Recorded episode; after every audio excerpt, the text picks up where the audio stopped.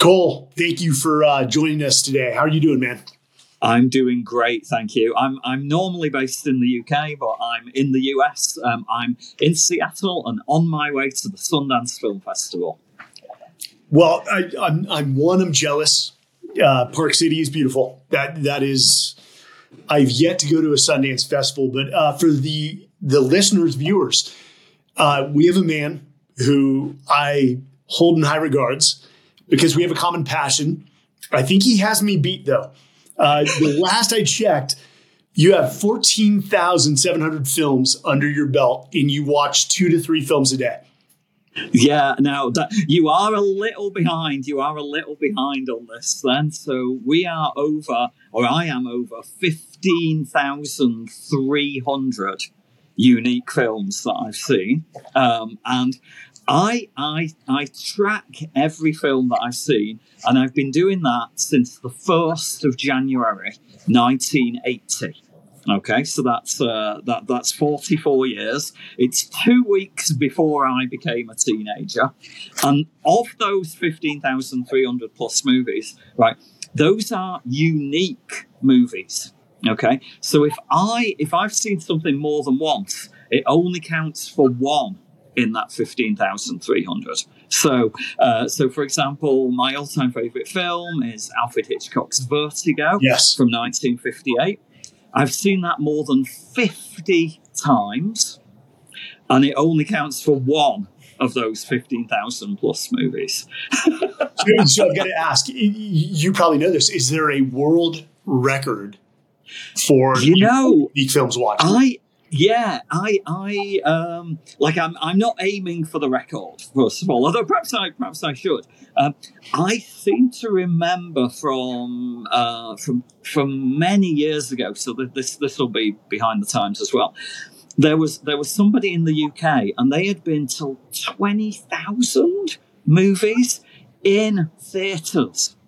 So their proof was they had all of the tickets they had all of the tickets. So, so for me, the, the Guinness Book of Records would have to take my word for the fact that I've seen that many movies. I mean, I, I yeah, I have a full history and I have the full dates and everything. But I believe the record holder actually has the physical tickets um, to to all of the movies I saw. I, got to ask you point blank, and, and, I want to get into your life and your story. For those that don't know, you were talking to the founder of IMDb, which is the database for movies. Um, and an interesting, interesting story. But what is it about movies that draws you in? Yeah, yeah, yeah. So I'll I'll I'll answer with a movie quote to start with. Okay, so my uh, my all time favorite movie quote comes from a movie called Grand Canyon. Uh, it came out in 1991. Um, di- directed by Lawrence Kasdan and, and co-written by him. Um, and the quote is spoken by Steve Martin's character in the movie. And Steve Martin's character at one point says the following all of life's riddles are answered in the movies. All of life's riddles are answered in the movies, and so so for me, I'm um, I'm a great fan of story, and I think as as humans, we we all connect through story. Um, it's it's something that, that's that's been in our nature forever. Um, people people like to hear a story. Um, some people are gifted in their ability to tell a story, but we're all audience members. And those stories, they can be, uh, some people are more, um, they, they're perhaps more predisposed to like a story in the written word. Uh, some people like stories through opera, uh, stories, uh, stories that are like long television series that last forever. Um, I just happen to be someone who believes that kind of a two hour block of time where it's you, an audience, and the story can can just have the most remarkable life changing impact upon you. Um, uh, you can be, as an audience member, you can be taken to another time another country, another culture. Um, you can be taken to an imaginary world that's in the future. You can be taken to a galaxy, a galaxy far, far away. um, imagined places where it, where it might make you think, well, the, this seems like the current world in which we live, but something's different. And then the, the, the filmmakers played a little trick on you in this world. Um, nobody can tell a lie. what would that be like in this in this in this world? Um, uh, you know, this magical thing happens to everybody, and and it can really open your mind to those different possibilities um, without needing to place you in danger. like I, am uh, I, I, know, I know your background, and, and, and you, you have my admiration for, for some of the things that, that, that you've done. So I, I don't feel I, I'm honoured to be on the podcast because I'm just somebody who goes to movie theatres and loves stories, um, and I, I think there's nothing better than experiencing a great story with an audience. Now, now you can't always experience a story with an audience. So sometimes you might need to see uh, the movie or the show at home with your family um, or friends or whatever your situation is. Um, sometimes it might just be you. The, the worst thing to do is to not experience the movie. So I, you know, I, I basically feel that the world would be a better place if everybody watched more movies because we might understand each other a lot more, and we might not get into some of the messes that we get into yeah. when we don't understand each other. I, I, think it's a commonality amongst all humans. I, I've never met anyone other than my wife who hates going to movies, and I love everything about the experience. But you know, first off, Col Needham just said he's honored to be on my podcast. I appreciate that. You're probably the first that has said that. But um, you know, for me, movies, it's I don't want to say it's an escape from the world, but you laugh, you cry, you smile, you you you think, and no matter what's going on in your life, for two hours, for me, it's yeah. big, big pub of, uh, top of, uh, tub of popcorn, the, the diet coke, and I am just glued to that thing no matter what's happened. But it's funny you mentioned yeah. about what I did. You want to know what drew me in to that profession? Oh, go on. Movies. No, one hundred percent movies. I Hollywood is the greatest military re- recruiting tool that they have, and they don't even know it because. Right. Yeah. Movies I watched, all the Korean War movies, the World War II movies, where it's mm-hmm. just like, man, I want to be just like those guys. Yeah. Why not give it a shot? Um, yeah. The power. I, I was the right. I, I was the right age. I, I my first. Oh, actually, no. It was my se- my second year in college and uh, my she, she's now my wife, and we've been married through for, through throughout this throughout this time. Uh, but she was my uh, my my girlfriend from high school. Um, so I'm, I married my high school sweetheart, and we're 35 years married uh, coming up this year. But we were we were two students. Um, we went to college in different towns. We did the long distance relationship thing, and we went to see Top Gun the weekend it opened. and and what you know what a I'd like what, that is that is definitely a um, a brilliant story to recruit people um, and and the, the the crazy thing is I did a computer science degree my wife was like doing a grade school teaching degree okay so we're just two kids in the north of Manchester uh, together. 38 years later, I think it's 38 years later, we are in the, the just the such an honor that, the, that this happened. We're at the world premiere of Top Gun Maverick in Cannes. The Cannes Film Festival. Tom Cruise is there. They, they, they've timed Tom's arrival to have like a uh, military flyover uh, o- over the over over the, over the cinema in which they're showing Top Gun. Uh, they they brought Tom up, Tom up on stage. They gave him an, an honorary Palme d'Or um, in advance of the in advance of the movie. And I, I turned to my wife and I said, "You would nobody would ever have imagined that that two kids, two kids from Manchester would be at the world premiere of the sequel to Top Gun with Tom Cruise 38 years later at the Cannes Film Festival, and it's such a it's, it's such an interesting like I would I I often have to pinch myself to check I'm still in the real real world and not a dream. well, first off, Top Gun Maverick I thought was better than the first. I heard there is a Top Gun three in the correct recently recently announced we're, we're going back that's yeah. that's that that is risky you got out to but what we'll see well well, well, it is coming from the man, of course, who starred in Risky Business. yes, this, this is true. He's, he's got an allegiance to uh, to Tom Cruise, who I've heard yeah. is a nice guy, by the way. Yes, who's yeah, yeah, yeah, very, very personable. But you know, you're living your dream, but your dream didn't happen out of happenstance. You made it happen. And I want to go back. So born and raised in uh, in, in England, uh, you I know you got a computer science degree at Leeds University. Yes. Started a computer software business. How how did like where is that transition to to to starting a database for movies, which I know which was totally a passion project, and then eventually acquired by Amazon in 1998. Yeah. Oh, what a, it's. I, I could. Um, I could. I could speak for hours on this. So I'm going to give sure. you. A, I'm going to give you quite a quite a focused version. So.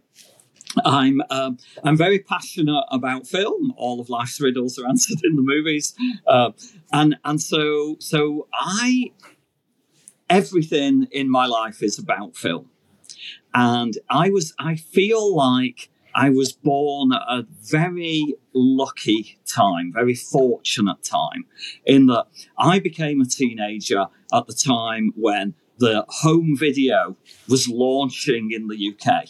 Um, my family got a VCR in 1981. Um, which was relatively early in UK kind of time.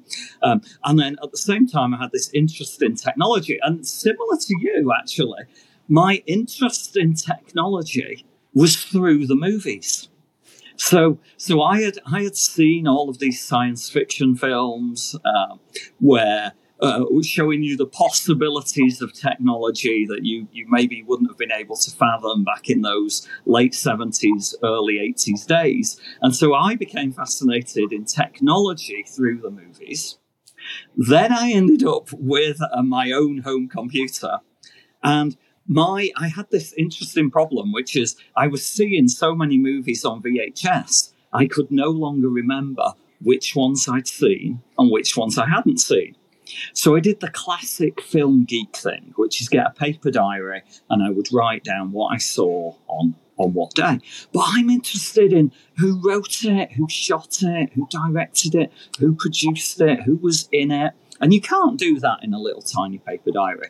So I, I went to my little home computer, created a database of, of, of, of the movies that I'd seen, and I used to rewind the VHS tapes. Ridiculously geeky, okay? And I would type in the end credits of the movies into my database. So I was doing that on my I was doing that on my home computer. Now at the same time, the, this whole world of early computer games was getting started. So, so, um, so I was a, I was a bit of a gamer. Um, I, um, I don't know. I'll, I'll confess this. I haven't ever spoken about this before, really, but I'll, I'll confess this to you. You're, you're such a trustworthy guy. Um, by the late eighties, I'd become slightly addicted to computer games, and and the, the, do you remember the game Tetris? Where in yeah. fact there was a movie about it last year. Yes. And and so the blocks would fall and you would tilt and you'd make a line and, and away it would go kind of thing. I got to the point where where I did no I no longer needed a computer to play Tetris. I was just seeing the blocks falling down in front of me, and I, I, got home full Matrix. Yeah, full Matrix. I got so I got home from work one day, and, and so we, we were married by 1989, and and I said to my wife, I said, I'm addicted to Tetris. I am I'm done with computer games. So so I haven't played a computer game since 1989, um, but I began in computer games. Um, so on the same computer I had my film, my digital film diary, um, I started to write and design computer games, and I would advertise them in the uh, computer magazines that were available back at the time, and people would send a check through the mail, and I'd post them a little cassette with yes. the game on back to them, and so so that that that was my entrepreneurial uh, journey there was as a 14 year old I was running a software business. Uh, my uh, my mother uh, was the uh, was, was the kind of person who banked the checks. Uh, she did all the post office work, kind of thing, um, and you know she got a percentage of the of, of, the of the revenue, kind yeah, of thing. So did her well. Yeah, well, it was it was it was successful. There, there was this brief window where there were enough people using the particular computer that I had that, that there was enough to, it, it, paid for all my driving lessons, it paid for all my VHS tapes, paid for all my rentals, paid for all my clothes, you know, that, that kind of thing. So not, you know, not, not, not a, um, not the kind of thing where you could go, oh, I'm going to form my own business. Uh, that that would you know that would last years. It was definitely right place, right time, computer games for this brand of computer. Um, so, uh, and I think I think I'm a better person for that uh, because I realised I needed to focus on my studies. I need to go get my college degree um, and and go go that route. But it did it did give me that kind of sprinkle of entrepreneurial uh, seeds um, in my life. So there I am, 1981, typing film credits um, into my uh, into my computer. Now, important lesson comes from this, by the way. Uh, again, summer of 81. Um, I'm at home. It's the it's the vacation from school holidays. I'm I'm rewinding tapes. I'm typing credits in. I'm watching movies, and my mother, the same mother. burst into my bedroom one day and she's like, Why don't you go outside and play? And I'm I'm I'm saying, Oh, oh, I'm, I'm just adding a, another report to the database. I'm just adding another column. I'm just doing that. And she, she rolled her eyes and, and left the room in, in, in disgust. Um, but but the, the important lesson I think here, and and, and I, I I, I, I tell this to people quite often, and, and I like to think that my wife and I modelled this with our own kids, is never crush a child's dreams, no matter no matter what their what their interest is. Um, you don't know how that interest and that passion in life may translate into something that has an impact in the world or even just has an impact in their own life. You know gives them a sense of purpose gives them a sense of direction um, those, those those kind of things. So so although my mother was kind of slightly disappointed that I was in my bedroom spending a lot of time on my on my computer I like to think that, that something good uh, came of that.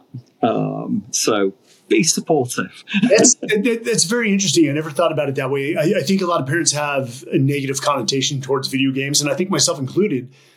But I guess it's almost like the Socratic method of pushing your children.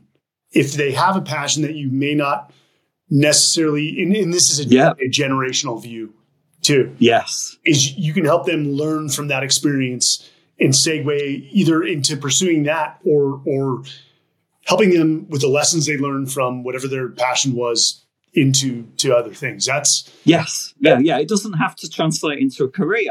It can translate into important life lessons that shape you as a person and and make you a better person. I, I love the story um, uh, when Leonardo DiCaprio won his uh, Oscar for The Revenant, and and he thanked he he did the classic thing which many many people do. He thanked his mother but then he went on to tell the story of how she like, would drive him for two hours for, for acting lessons, and and if she hadn't, I don't know if she, I don't know if she knew back then that he would be one day where he is. Um, I'm sure there were plenty of mothers that did those kind of driving backwards Yes. and forwards, and it didn't necessarily translate into the career that Leonardo DiCaprio has had, but maybe it translated into something that gave that person confidence um, in their own ability, their confidence to um, to, to to to pursue an entirely different career than than acting. So um, yeah, great, great, great, great, great believer in storytelling and great believer in uh, letting young people young people go forwards and, and do what they do what they want to do. I wonder, I wonder if Leo's mom also taught him to never date women over the age of 24. I'm, I'm kidding. Different subject. kidding. So thi- this was very much a passion project for you, your love of movies. At what point did it start to change? And, and from my understanding is you started to bring in other people with passion for movies to help build out the database, correct? So you sort of Yes. made it a public uh, Yes. effort. Yeah, yeah. So, so, so that that early '80s database, I met some, I, and I, I'm using the word "met" in an interesting, in- interesting form. I uh, on digitally online in a film, a movie discussion group. I started to chat to other people who were also as interested in film credits as I was. One thing led to another, and on the 17th of October 1990, we published the very first version of the IMDb software. So I wrote that software. Um, we took data that a number of us had been collecting together and we had been working uh, with people in the discussion group to kind of send information in to us. Um, we, we launched with uh, we launched with cast and director. So the very first early version of IMDb, no World Wide Web. You would have to download it to your own computer, and you would be able to search who directed and who was in a small number of movies. But within a couple of weeks of launching, someone mailed me and said, Hey, love the database, but I'm a big fan of writers. Have you thought of adding writers? And so I gave them all the writers from my film diary database, some software that enabled them to manage contributions coming in, software that would enable them to put, publish it out, and I modified the database software so you could search for writers.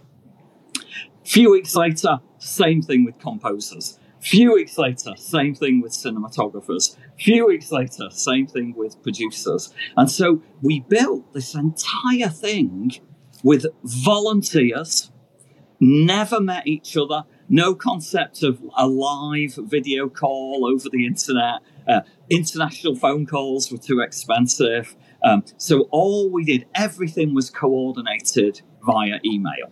Now, all of this is going on. We get to 93, 1993, and I, I get an email from a guy called Rob Hartill, a guy in uh, Cardiff in Wales. Uh, so just 40 miles away from, from where I was based, and am still based. Um, and, and Rob's email goes something like this. I, I love these classic emails. Um, Hi, Col. Just installed the movie database software. Think it's great.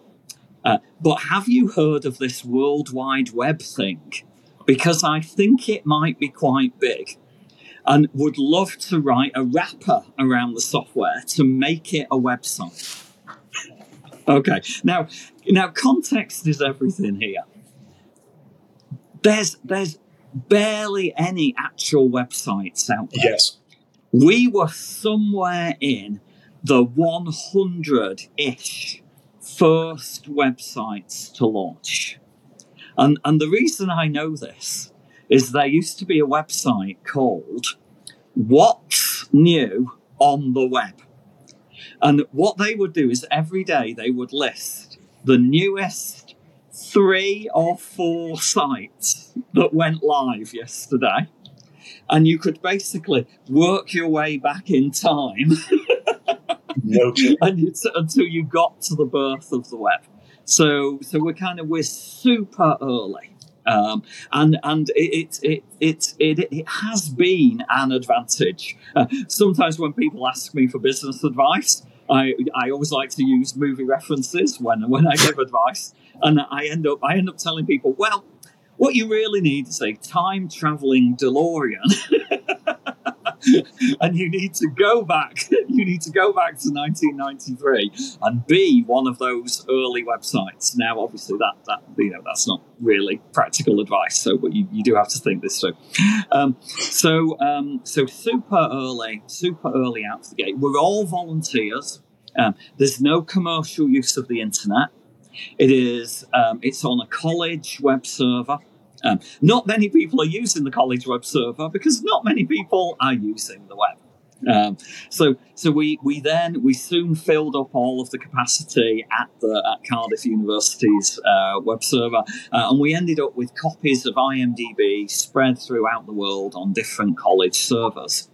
Then 1995 arrives, and the web really starts to take off. And uh, given this is a US podcast, um, some listeners may remember AOL discs, America Online. Everywhere you went, they would hand you a disc to get online. You you couldn't you couldn't buy any gas without getting an AOL disc. You couldn't go to the convenience store without getting an AOL disc. And so so so all of a sudden we found ourselves in this world where the amount of traffic we were getting was doubling every two weeks. And if the amount of traffic doubles every two weeks and you rely on people using your service to send information in, the amount of information coming in doubles every two weeks. And your little hobby that you used to do on a Saturday morning before you took your kids to the park, which was you know my thing, um, suddenly takes on a little bit more of a life of its own. And so we were faced with this really difficult decision. Did we say, that was a fun five years, but we we just can't keep up. And many services early in the internet, 95, um, took that option. They, they were just, we can't do this anymore. We took the other route. We decided we'd see if we could incorporate um, we would see if we could sell some advertising with the aim that one or two of us could work maybe part time to to keep to keep this going. And uh, again, context is everything. You might think, really, like like this guy's on the podcast. He's supposed to be a business entrepreneur, and he's been online for five years and didn't see the opportunity. But in 1995, you could count the number of websites that were ad supported on two hands. Nobody knew if they were if they were profitable, if it was if it was if they were going to be around, if there was any future for this. So we obviously we took the plunge. Uh, we divided the shares of the company up amongst our volunteer data managers and some of the additional software writers that, that had come aboard. Um, and uh, we figured out a way that depending on how long you'd been involved and how much work you were doing, you would get a certain allocation of the shares in the company when we incorporated. We incorporated, we launched imdb.com in time for the Oscars in 1996. We bought our first our first web server on a credit card. So we took no venture capital money at all. It was just a credit card. One of our team in Wisconsin uh, went to his local computer store with one of our credit cards from the UK and bought a web server. He drove it to his internet service provider, and we'd done a deal with them where we would promote them on our homepage and they would give us the bandwidth in exchange. Um, and IMDb.com launched in time for the Oscars, as I say. Two weeks later, I'm on the phone to our first potential advertiser. They've never bought any advertising before. I've never sold any advertising before. And so they, they say, So, well, how much is it for a month? And I'm thinking, A month? A month? I, I, I don't know. And, And so I, I name a number. I'm not going to tell you what the number is, but we owed on the credit card, we owed X dollars. And so I named 3X dollars. They went, sure, we can do that. So close the deal. It's only two weeks in. So we were able to pay off the credit card before it became the bill was due, and thus became the world's first profitable internet company. Okay. Yeah, now, now, yeah, now, now there might, there, there probably were some other profitable internet companies, but we've never heard of any of them. so, um, so so kind of that that was that was that was early-ish in uh, in 1996 by the summer of 96 we sold our first piece of advertising to an actual movie studio. So that was my cue to give up my day job. So i gave up my day job became our sole employee.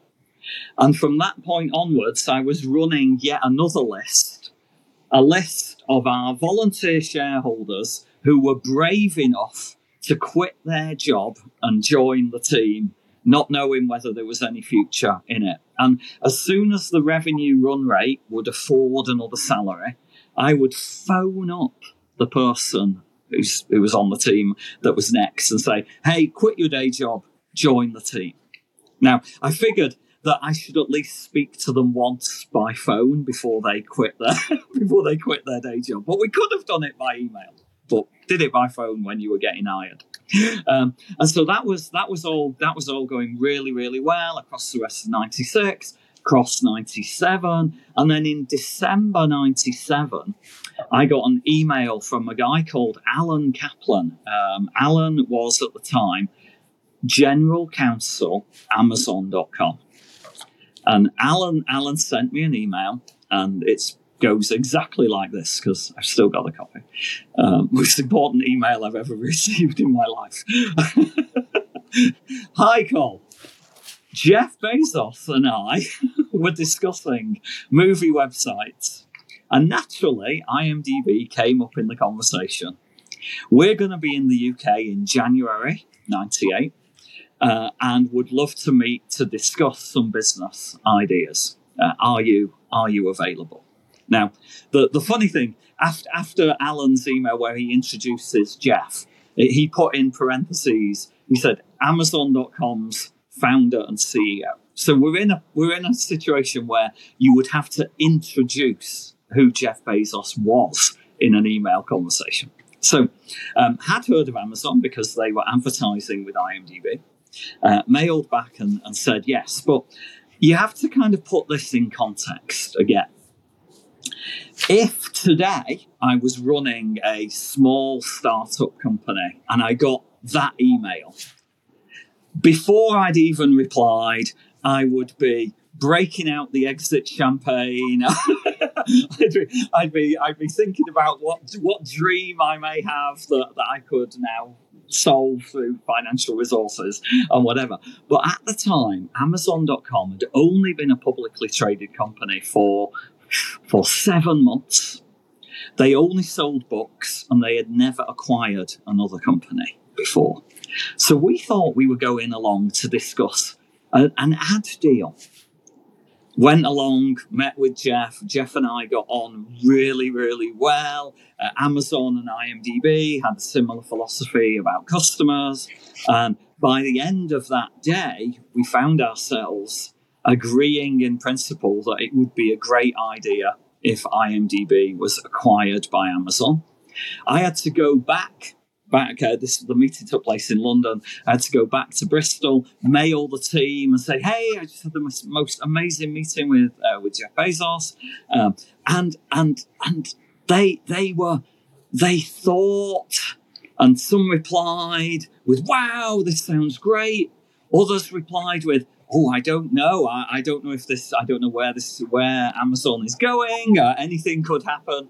Uh, and, and so, but over the course of uh, a trip to Seattle for me, some negotiation, uh, and uh, on the 24th of April 1998, IMDb became a wholly owned subsidiary of Amazon.com. They kept me on to run it, so I'm founder and CEO, and here I am coming up to 26 years uh, 26 years at Amazon. They hired everybody else, the people who already work for IMDb directly, the remaining volunteers who wanted to come aboard, uh, all all hired, and uh, and and there we were, Amazon's. Now, I say first ever acquisition. Amazon acquired three companies on the same day.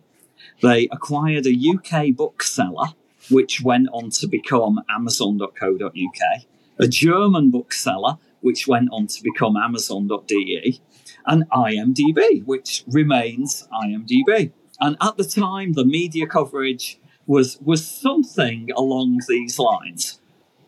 Amazon.com buys UK bookseller. Check. Amazon.com buys German bookseller. Check. Amazon.com buys film and television entertainment website, IMDb what? what? You know, like how how could what what what what was going on here? Um, so then, a few months later, the video Amazon's video store opened, powered by IMDb, and it then is a case of, oh, now we see. Then the UK video store opened. Oh, now we see. Uh, a few years later, Amazon began to sell movies that you could download because the internet wasn't fast enough to stream them live. You, you, could buy you could buy an episode of Friends and it would take like four hours to download and then you could watch it on your laptop, um, but powered by IMDb. Then Amazon Instant Video launched uh, with powered by IMDb, and and it's oh now we now we see uh, then Amazon Studios launched. Oh, now we see. Uh, then the Kindle Fire tablet launched with a feature called X-Ray. I, I don't know if you're familiar yes. with this feature. If you, if you have a Fire TV uh, stick, you're watching a, a movie, press pause, the headshots of everyone in the current scene pops up. You can see what trivia is available. You see the soundtrack. All of that powered by IMDb. Oh, now we see then the um, Alexa voice devices, well, the Alexa voice devices that used to be this big and now they're this big, um, launched. And the, the chances are, if you ask Alexa an entertainment related question, Alexa will answer using information from IMDb. And and I, I use this I use this illustration often, but it, it, it, I think it, it does resonate quite well. In 1990, if you had said to me, Col, one day, customers will interact with IMDb by voice to a device this small, and the device will answer by voice. I would say, oh, really, seriously, that's something from a science fiction film. Um, they to, to, to, to, to quote the Terminator, they can't make things like that.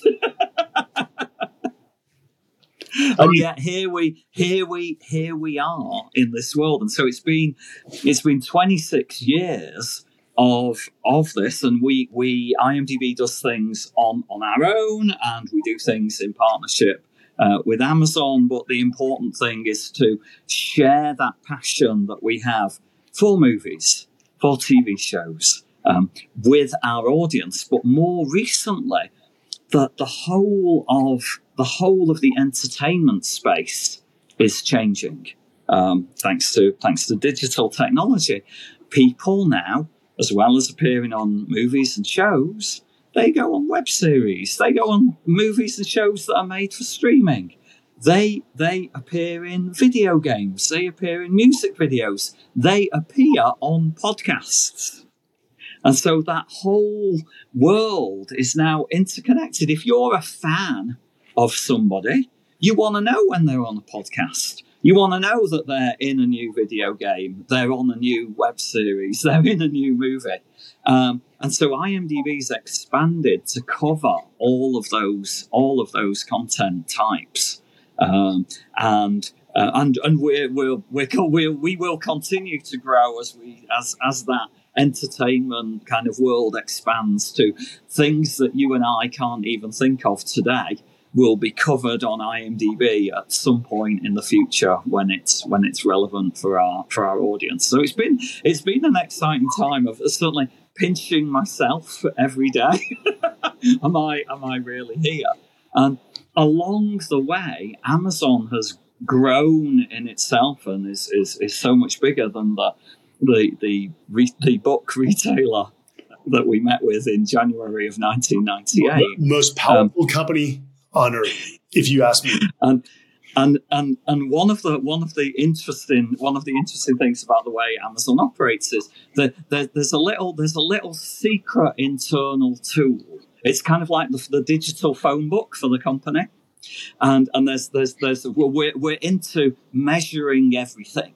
Okay, that's one of the, the secret sources. Uh. Measuring everything, and so so you can actually find out as as an Amazon employee, you can find out how many people have been at Amazon longer than you have. Okay, so how many people have joined after you, and how many people have joined before you who are still there? And I I'm now at number 22. So there are only 22 people at Amazon that have been at Amazon for longer than 20, 20 coming up to Whoa. 26 years. Um, um, one of one of course is Jeff Bezos. Uh, one is Andy Jassy, who's the CEO yes. now. Yes. Um, so it's, it's, a, it's a it's a very strange it's a very strange world in which I live. I've, I've, got so many questions. I'm, I'm going to back up. So yeah, sure. You, when you decided to make it your day job, yeah. what was the family's reaction? And we all know oh. wife is wife has, yeah. has the biggest say. Was I mean, were they supportive or were they hesitant in in certain? I I owe I owe Tom Cruise a debt of thanks here.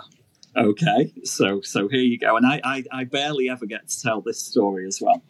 Um, so so there we were it's the summer of 96. We've sold some advertising to a movie studio. And do we take the next step and do I quit my day job and make IMDb my day job? Okay, so this is the dilemma that my wife and I are in. Um, we have at this point, we, we have twin daughters. Uh, they're about to be 31 but back in the summer of 96, they were three years old. So we had two kids under four. Uh, my my wife, uh, my wife at the time, uh, well, she's still my wife.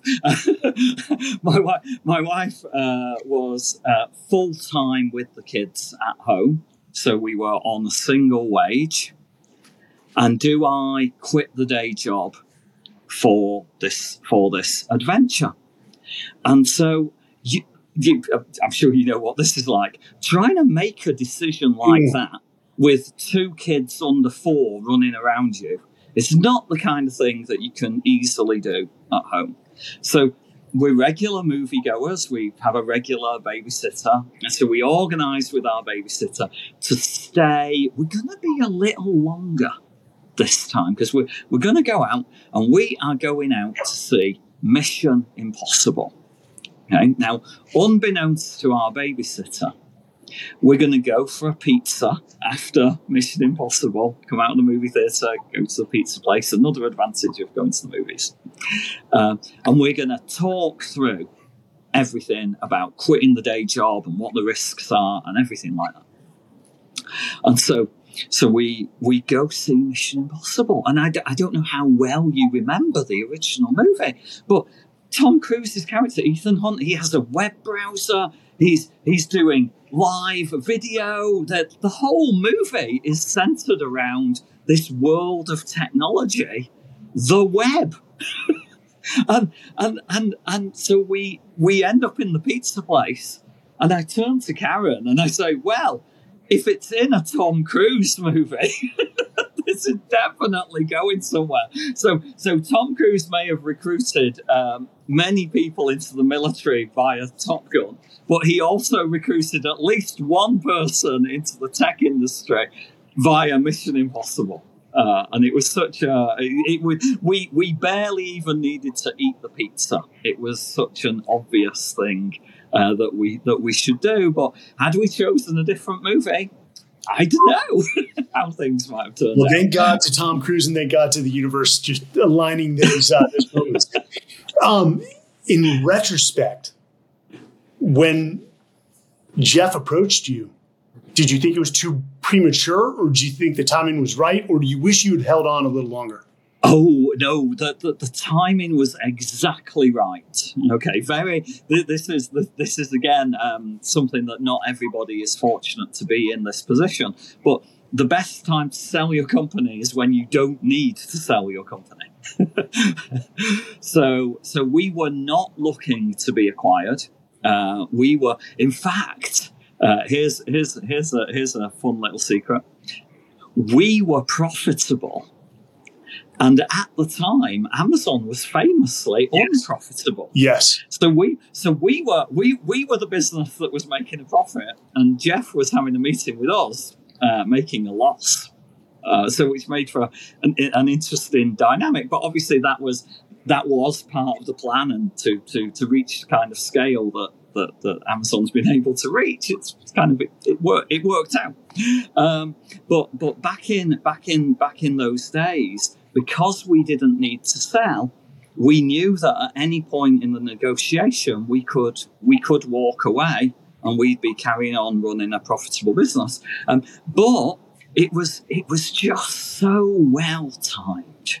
Um, so if I had that DeLorean to travel back in time, I would say to say to myself, "Yep, go ahead. make sure you make sure make sure you do make sure you do this deal." Um, so I would not I would not change a thing about that in terms of timing or, or the structure or, or anything. I, it's it's it's genuinely been a delight. And the the, the, the, the funny thing is, so sometimes people say, "Well." So, so you were running a software business when you were 14.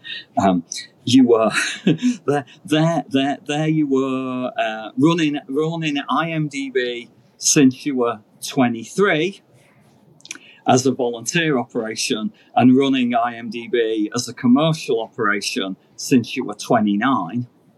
Like, why are you still at Amazon 26 years later? You love it. But but the, the, the, I, I love I love what we do. I love what we do for our customers. Um, I love I love our ability to connect our audience with great shows, great movies, great podcasts, great video games that they might otherwise miss um, because we're all the, the, the, world we live in today we're overwhelmed with choice mm. amongst all of the entertainment that we have available. Um, imdb now lists more than 17 million titles. And we added four and a half million of those last year. Last year alone. So so so so the, the, the space that we're in is is is expanding. And for me the the reward of helping customers with that discovery, helping people answer that question that enables them to sleep at night. Who was that person in that film? Helping them find the next story that may change their life. Like, like, like I, I, I, I, imagine if we could watch this, where we're in a world where it's young Mike today, and IMDb connects you with the story, the film that makes you choose the career that you chose. Um, and and we we never know that. we never, but we know it happens. we know it happens, but we don't know the individual instances. Apart from obviously every now and again, people come up to me and they go, "Oh my goodness, I I was on IMDb. I found this movie. I saw it. It changed my life. Um, it made me do this instead of that. Um, it it made me um, it made me see what a possibility for this is, and that's the beauty because at the end of the day, all of life's riddles are answered uh, are answered in the movie. So, so I would, um, um, yes, so I would absolutely do everything the same because um, I'd, I'd be, I'd be worried a, a, little bit back to the future part two. you never know if you change anything, what, what other thing will. What, what- Butterflies. yeah, what, yeah, Yep. yeah, it could be could be terrible.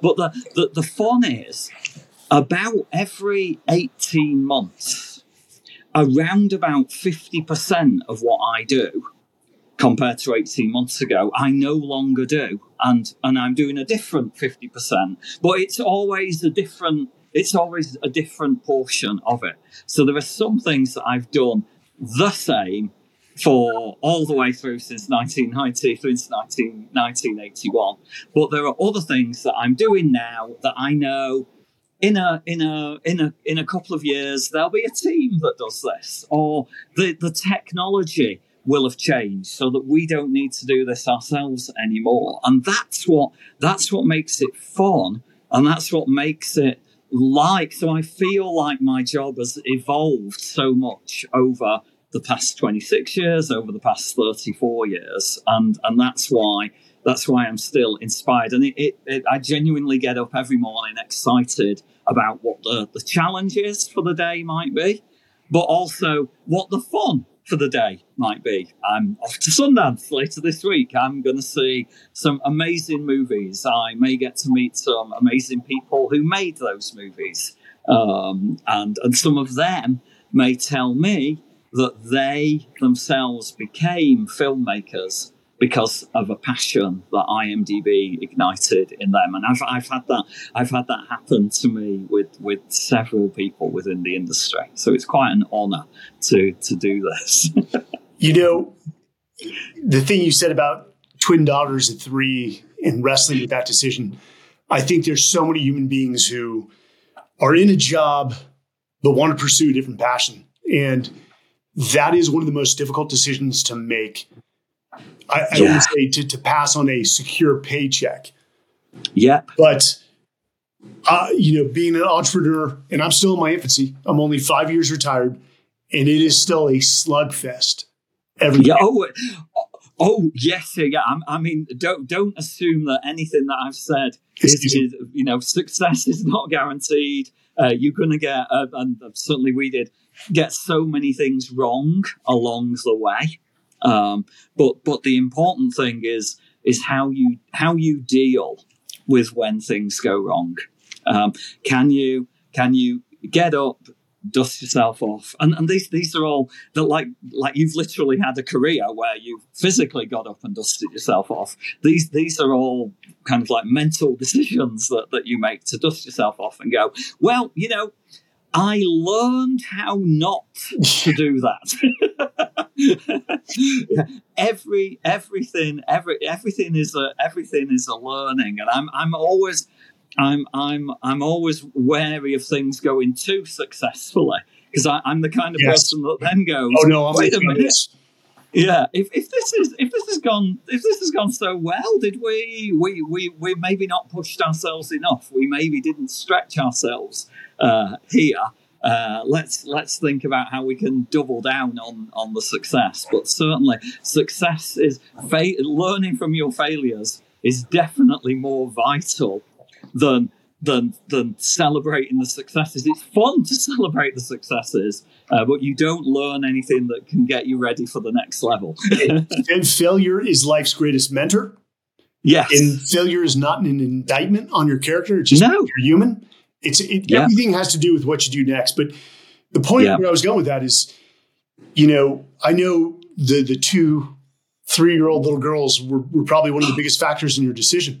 When you think about it, had you chosen to stay with what was safe, the all the lessons you have would have failed to teach your daughters that they've watched you go through, and I'm sure they have immense one love and appreciation and respect for what you've done for their lives. But for for everyone listening, give it a shot. What's the worst that can happen? You fail. You know, yes. people people fear failure because they they you know they're always concerned of what will people think.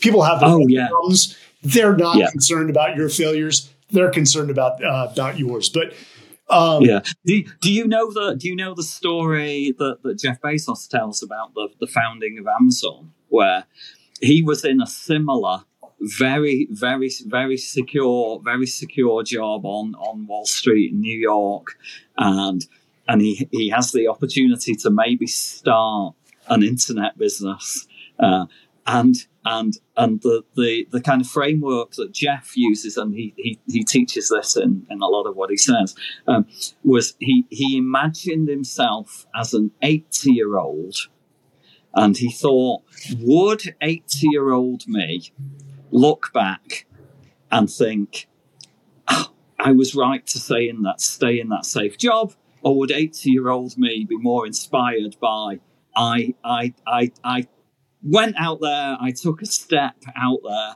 and whether it worked or not, in Jeff's case, clearly it worked, whether it worked or not, and, and he calls that the regret minimalization mm. uh, framework. So to to think, well, what's what's going to be what's the what's the worst that can go wrong? You're going to learn a lot about how not to start a business, and you may be able to trade that into something that tells you how to start a business or how to do do whatever. And, and not everything this is general life advice. It doesn't only apply it doesn't only apply in business. No it doesn't um, and i like that that regret mitigation framework. That's yeah.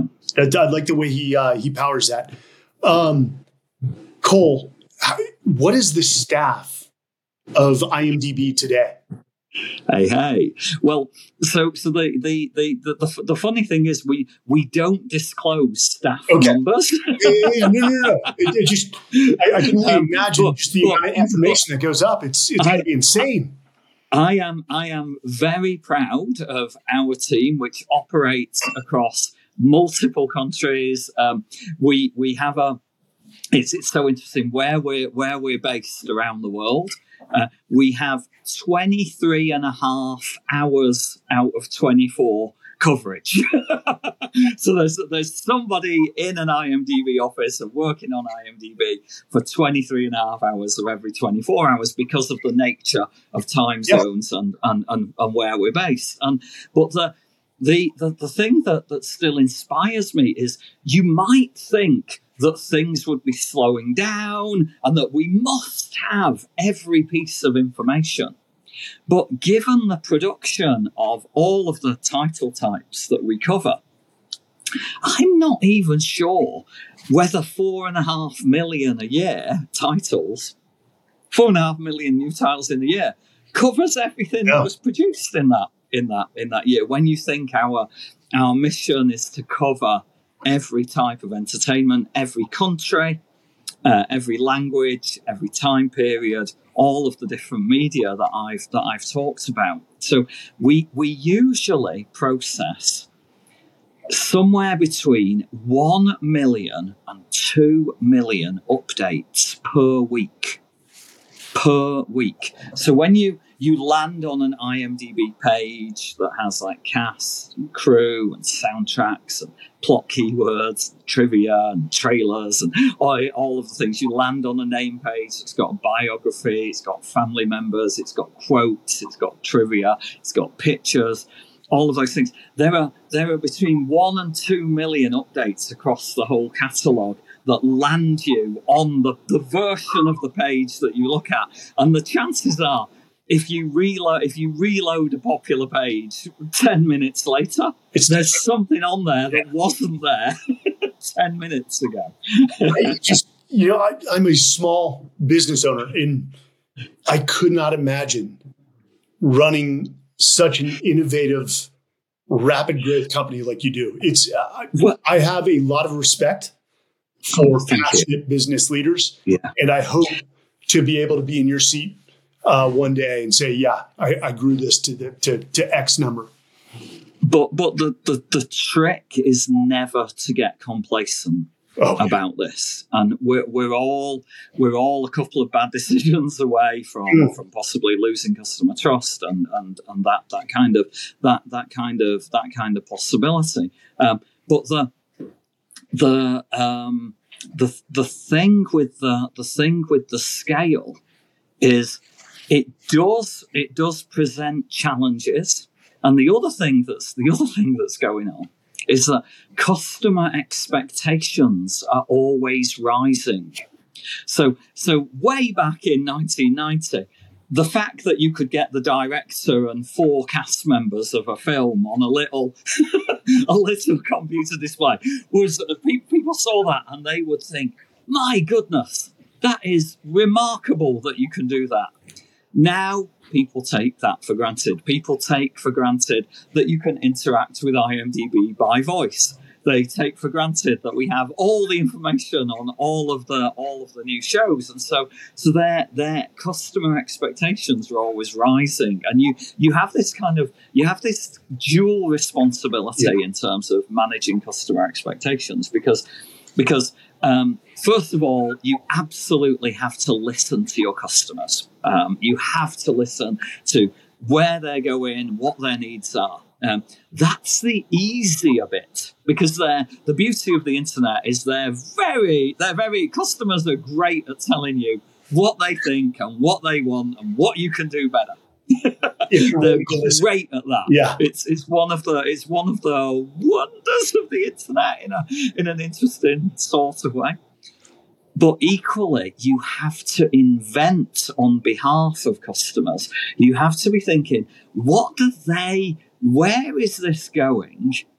What might they want in one year? What might they want in two years? And what can you do, or what we, what can we do at IMDb today that moves us towards? So it's it's it's kind of you know it's it's a, a sporting analogy is is you you you play to where the ball will be, not where it is now. I, um, you know, I've heard so many business leaders say if we could just get to this dollar amount in EBITDA, we can coast. And I always, I always sort of tilt my head. I'm like, I, I, I don't think that's how that works. I think actually, yeah, you're busier. You're you're improving yes. your product. You're improving your service. You've got more people, which people yeah. are your greatest asset. They're also your greatest liability. And yeah, that comes with growth comes with challenges. Col, yeah. you know clearly one, I'm, I'm, glad, and I know we were supposed to have you on in July. Schedules conflicted. I'm really yeah. glad that you came on because one, I can tell your optimism is through the uh, charts. You're passionate, you're logical. I, I, have a feeling that when you face adversity, you smile and, and maybe console other wow. people. Hey, this this too shall pass. But as yeah. an innovative leader of one of the just greatest stories of the modern era, what is your n- number one leadership tip? Whether it's ah, business, uh, life, the yeah. thing that has like been your guiding principle for every, all of us who are listening, mainly me. here, here, here you go. Right. So, um, so, so it starts with it starts with customer obsession, but let's let's take that as a given. Okay, mm-hmm. let's take that as a given. Um, the the pro the, the the one of the biggest problems that companies face as they expand is losing contact with the customer front line. Okay. When when it's me and a group of volunteers who are waiting to be hired, when it's that small team within Amazon, we're we're all using the product every day. Mm-hmm. Everybody who's everybody who's involved, um, everybody is involved. Is they're they're in it because they joined the mission. they joined the mission. They're they're true believers in what we're trying to do for customers. And but as you as as a business grows, you need to bring in people from the outside, and that this is a good thing. Yes, this is a good thing. And and like, may we all start businesses where we grow to the point where we do need to bring people in from the outside. It's a privilege to be running something where you need to, but but those people didn't go through that same startup journey that you did. Um, and and after a while you're those people are hiring people that in turn don't even have their knowledge and their experience of where the company is going what the company is about. And many businesses fail when they lose contact with the customer frontline So you need to understand your customers. You don't, you cannot hire, like we cannot hire people at IMDb who only ever are like uh, like as big a movie fan as me. It's great when we hire people who are bit as big a movie fans as me. That is always great. That's always a bonus. But if someone is the best data engineering person, they're the best data engineering person. You want to hire them whether they love movies or not. I would I would hire people and I would and what we do we do things that inspire people to like movies and shows. I, I take my I'm taking I'm taking my team out to see my Seattle team, which is where I am today. I'm taking my Seattle team out to see a movie tonight. And and they're, they're so so even if they're like, well, I'm I'm just in data analytics, I, I don't really go to movie theaters. It's kind of like, hey, the, the CEO is paying. It's a personal thing. It's a, it's a, we'll have some fun. We're going to talk about the movie afterwards. We, we're going to have a we're going to have a great time. And maybe I can inspire a spark of interest in in in film as a result of that. Well, that person will still be a great data engineer, great yes. great analyst. But but when when when companies when companies don't have that connection to their customers, and, and you can do that in, in various ways. You, you can you can do the thing where you in, encourage your team to be the missionaries that you started out as, but you can also create mechanisms that make sure they stay in contact with customers. Mm. Make sure that they know how people are using what you're what you're building, um, and and so so we we do we we do things like we have a we do have a customer service team that work at IMDb, but we also do customer service on a kind of open customer service forum where customers can come and they can they can make they can complain and raise their grievances. Um, and and and then we take turns in handling that. Like i i make a point of every single day going onto our customer support forums public facing and sometimes i answer or sometimes i just point somebody in the in the direction of something that that, that needs an answer. Um, and sometimes the team the, the team are handling everything perfectly but it's it it makes a difference when the person who wrote the i well or not the person but the team the team developing the iphone app for imdb they can see oh no we oh, we we oh, we got that wrong we we didn't think of the use case of the show times in this location and whatever and they see that feedback and not only do they see that feedback but they also get that little feeling of satisfaction when they go, hey, we're going to fix that today. We're going to fix that today. And, and I, I, don't know, like sometimes I, I interact as, as a person in the real world, I interact with businesses where you get the feeling that the person on the phone has got no idea what the experience is. You're, you're sitting in front of something that doesn't work and they've never used the thing that you that doesn't work. So how on earth are you gonna how on earth are you gonna understand what my problem is? Understand how you could build something better for me. So so my my my uh, beyond always being customer obsessed is always stay in touch with the customer frontline. And I think Harvard Business School have got I've got some kind of free online training about customer frontline um, that that discusses these kind of issues because um, it's it is it is super important and it makes a difference at the end of the day. And it's about relationships with, with the customer. Yeah. yeah. You can't have personal relationships with each customer, but I am uh, IMDb can definitely stay in touch and answer their needs. Well, Col, I yep. can't thank you enough. Um, one, you are a warrior a leader that I would definitely work for any day of the week, just from the passion alone. Uh, for, for, somebody who's gone to the the website or the app multiple times, sitting in the theater, it's sort of surreal to to be sitting here with uh, the man who created it all. So, uh, have fun at the Sundance, and uh, I cannot wait to to write this article on uh, on this podcast. I've got about two pages worth of notes that I'm ready to uh, to blast off because there's something that we can all learn. Now, now one one thing I I, I did do a little bit of prep for this. Oh. Uh, I love I love talking about IMDb, and um, and I I believe you were going to ask me for some recommendations of movies to see. Do you want to do that? Let's have it. I, you, you know it with 15 uh, 15,300 uh, unique films under your belt. Send it. We're all ears.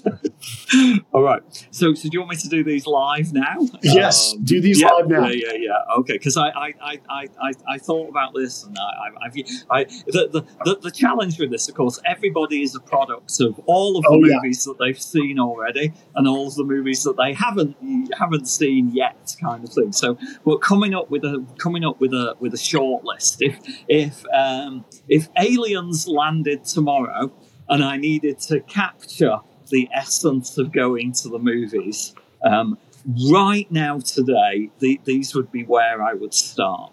So, so I, I recommend everybody start with a silent film, and this is a Buster Keaton movie called Steamboat Bill Jr.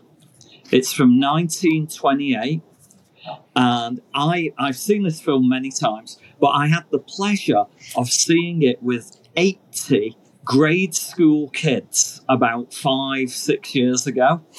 And they laughed and they cheered and they whooped and they hollered.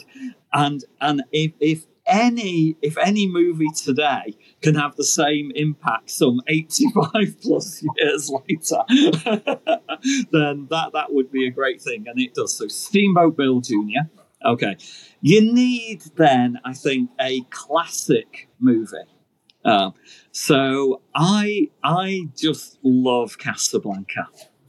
Um, Casablanca, um, Humphrey Bogart, Ingrid Bergman, uh, love choices, all of the all of the things that, that come to the surface in that movie. So well written, um, so well acted, so well told, and absolutely timeless. So Casablanca. Um, we need to get people into the world of color.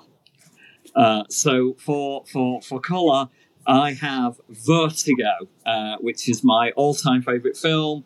1958, directed by Alfred Hitchcock. This is the film that, that changed my view on cinema. I saw it for the very first time in November 1989, and it became instantly became my all-time favorite film, and it's been my all-time favorite film Wow. for for 35 35 years um, it, I I don't want to for anyone who's not seen it I don't want to reveal any twists or anything like that but it it, it, it holds up it holds up remarkably and is a, a model for how you can make a film with the combination of of, of, of script of plot of cinematography, of music, of production design, of direction, of editing. It's it's such a film. Um, now, not all movies are in English. We need to be brave, people. Foreign. Okay, foreign. So so so there are there are there are movies from pretty much every culture in the world. The the, the technology exists for people to tell their stories. Um, so I, I'm going to pick a, a, a film from five years ago, from 2019, which is Portrait of a Lady on Fire. Uh, which is a French movie. I saw it at the Cannes Film Festival. Um, really, really, really makes you really makes you think about um, about relationships and about film as well, of course. Um, recent movie. So we all need to have like a recent thing that we can catch and, and, and say, hey, we saw this. So last year at Sundance, I saw a brilliant British film. Um, it's it's in my very top ten uh, list of, of 2023. A movie called Rye Lane, R Y E, Rye Lane. Um, it's uh, um, from 2023. I think in the US it's now available on Hulu, if I'm allowed to say that. Um, and uh, and it's it's just a brilliantly simple love story about two people who meet on one day, and all of the things that can go right with that, and all of the things that can go wrong with uh, with that. So I knew when I saw it at Sundance last year, it was going to be in my favourite films of the year. And then we should always have a film that is to come. So um, right now, uh, I am recommending to people a, a movie I saw in Toronto called Hitman. Hitman. Um, it's going to be coming to Netflix uh, later in 2024, and it's uh, it's film directed by Richard Linklater, and it is it's it stars Glenn Powell. Yes. Yep. Past guest. Yes. of the podcast. I, I uh, I've met Glenn a couple of times, and I, I, loved it when he came on. He came on the podcast. So and, and he's um, an Austin native, so yeah, we're we're very, we're very proud of Glenn. Yep. Uh, so those are my six movies uh, that you should go see. Well, I'm, I'm sorry, I'm to have to ask two additional questions to that. Comedy. What's your favorite comedy? Oh, my all-time favorite comedy is Bringing Up Baby from 1938. It's a Howard Hawks film with Cary Grant and Katharine Hepburn. My my favorite actor and my favorite actress. Funniest movie ever made. And then, very selfishly, military genre military genre. My my my favorite film is Zero Dark Thirty. Interesting. In that genre, Zero Dark Thirty. Yes. Funny enough, when that came out, I was sitting in Afghanistan with a JSOC operator who had lived through that entire period, and just listening to his comments about I was there. I remember when that happened. I was involved in that. It was yeah. It was very I was I was glued to him more than I was glued to the uh, the movie. It was a good movie, great movie. Yeah, yeah, yeah. Well, Col, that's good. That's going to be a separate segment. Films with Col Needham. I I can't thank you enough